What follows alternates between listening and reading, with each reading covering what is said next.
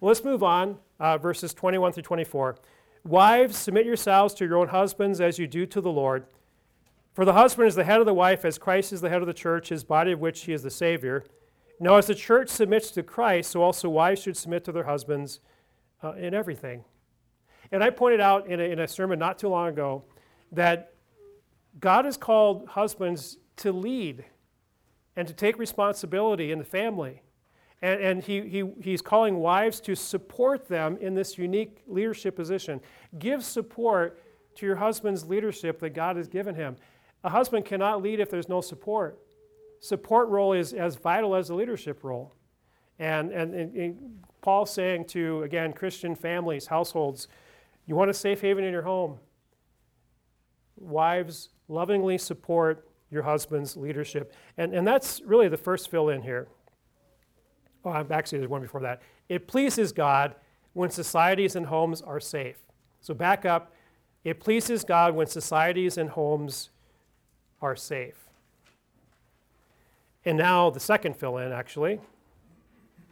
One part of the formula for a safe haven home is for a wife to willingly support her husband in his leadership role in the family.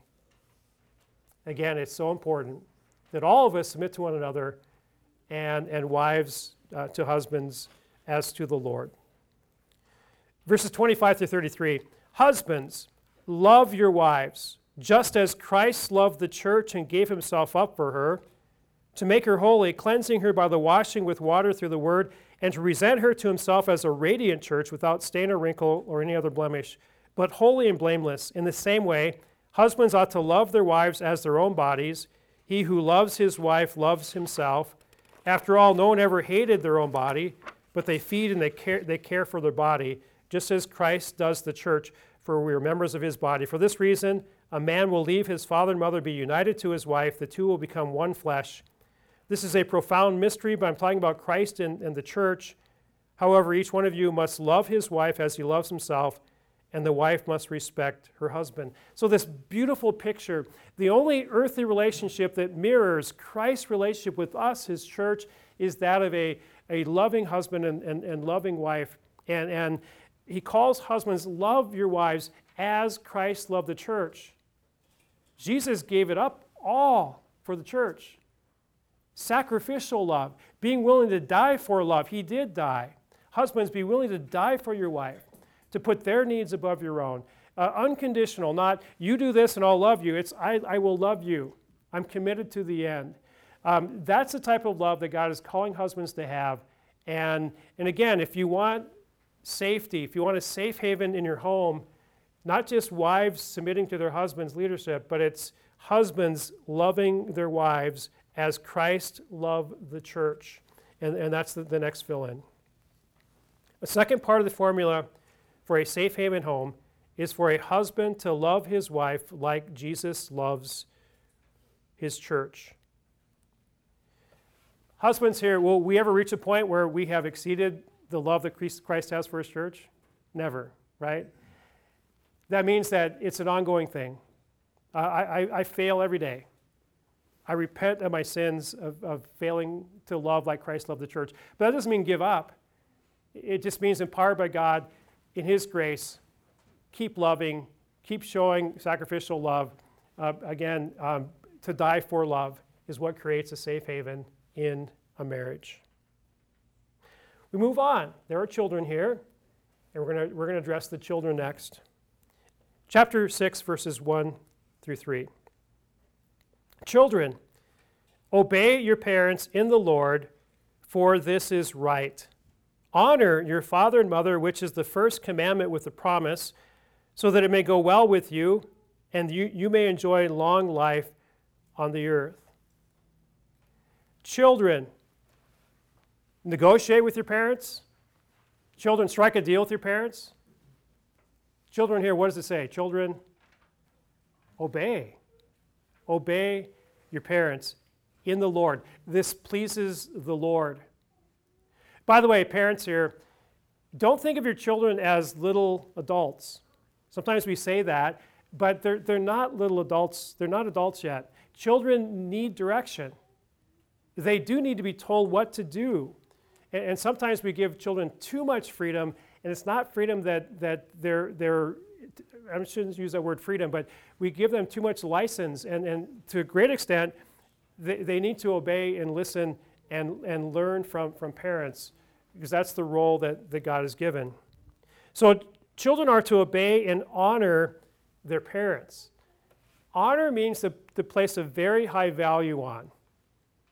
Place a very high value on. You value them because of who they are.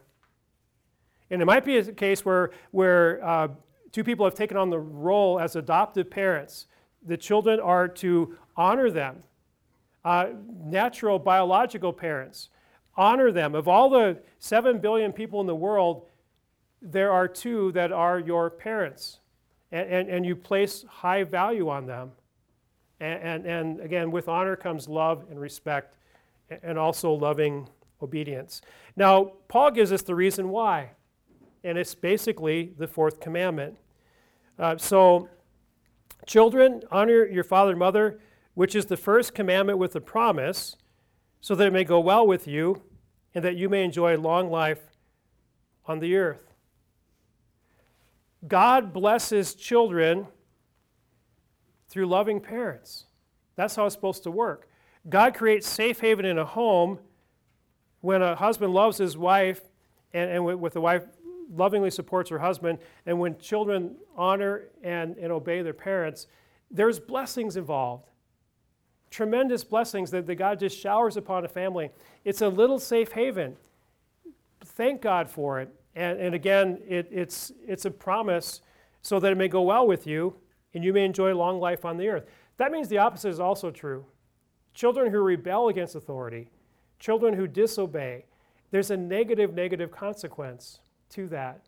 And, and it results in um, those blessings are withheld because those blessings come through loving obedience and loving honor. So, a third part of a safe haven home, the formula, is for children to obey and honor their parents. Obey and honor their parents. By the way, are there any exceptions? Would, a wife not submit to her husband? Would children not honor or obey their parents? And the answer is yes. There is one exception. When Peter and John were in jail for preaching the gospel, and the authorities, the governing authority says, told them, you, show, you will not preach anymore in Jesus' name. What did they say? Did they say, okay, we won't preach because we, we have to obey you? They said, we must obey God rather than men. That's the exception. If a parent tells a child to do something morally wrong, that child just say, I will not obey. Likewise, um, that if a husband does something that compromises and is directing a wife to do something that's wrong, sinful, and the wife does not have to say, Well, I must uh, submit to that. That's the one exception. But other than that, um, we are to, again, honor and obey and, and submit to one another. We're going to finish it out. Ephesians 6, verse 4. Fathers, do not exasperate your children. Instead, bring them up in the training and instruction of the Lord. Paul talks to fathers. He's not excluding mothers, but the fathers to be, again, the, the leader and head of the household. Fathers, do not exasperate your children. Exasperate. The English word exasperate is kind of like when you, you've given up, just there's like no hope. It's that type of word. The Greek word that's translated as exasperate, it means to lead them alongside anger. It's to unnecessar- unnecessarily frustrate your children so that there's nothing left but anger in them. It, it means that you're giving them no other options than to rebel against you. You give them no hope but to become angry. Fathers, do not exasperate your children. It means we have the simple capability of doing that. I do too. To exasperate is to lead them to a hopeless situation, to lead them to anger. And again, empowered by Christ, we are to not do that.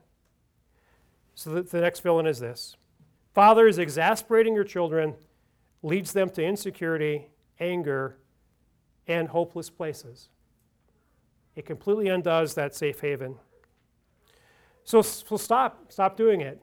stop exas- uh, exasperating children.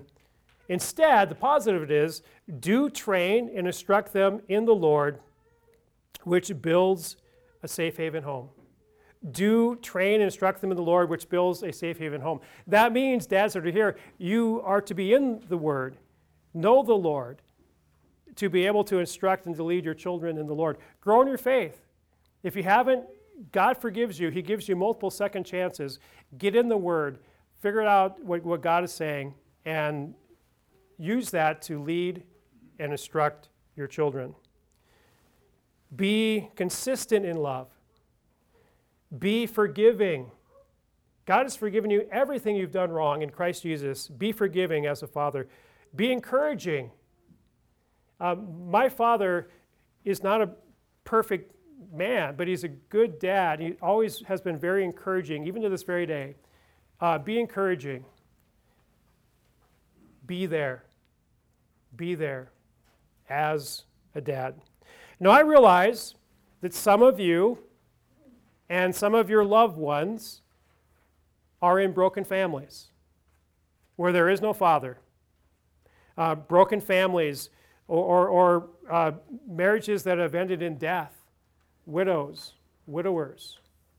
Please know if that marks you or people you know, the Bible says several times God is the God of the fatherless. God is always on the side of the widow and the widower. He is on your side. And, and maybe you have a bad marriage. God is on your side. He is there for you. And we have to remember that. God is many things to us. The Bible says that He is our heavenly Father, and we are adopted children of His.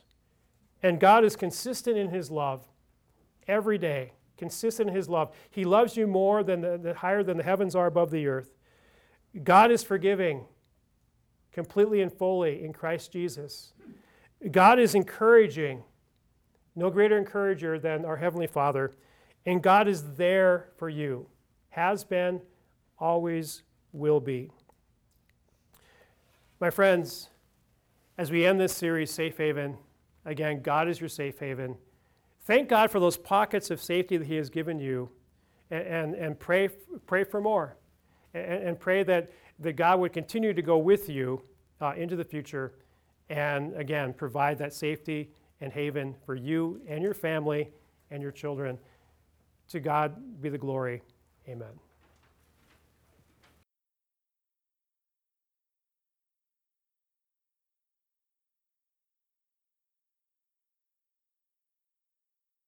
Well, I hope you enjoyed the Safe Haven series. If you missed any of the messages in this series, you can always go and either watch or listen online at living faith.church under the Media tab. There you see all of the sermons.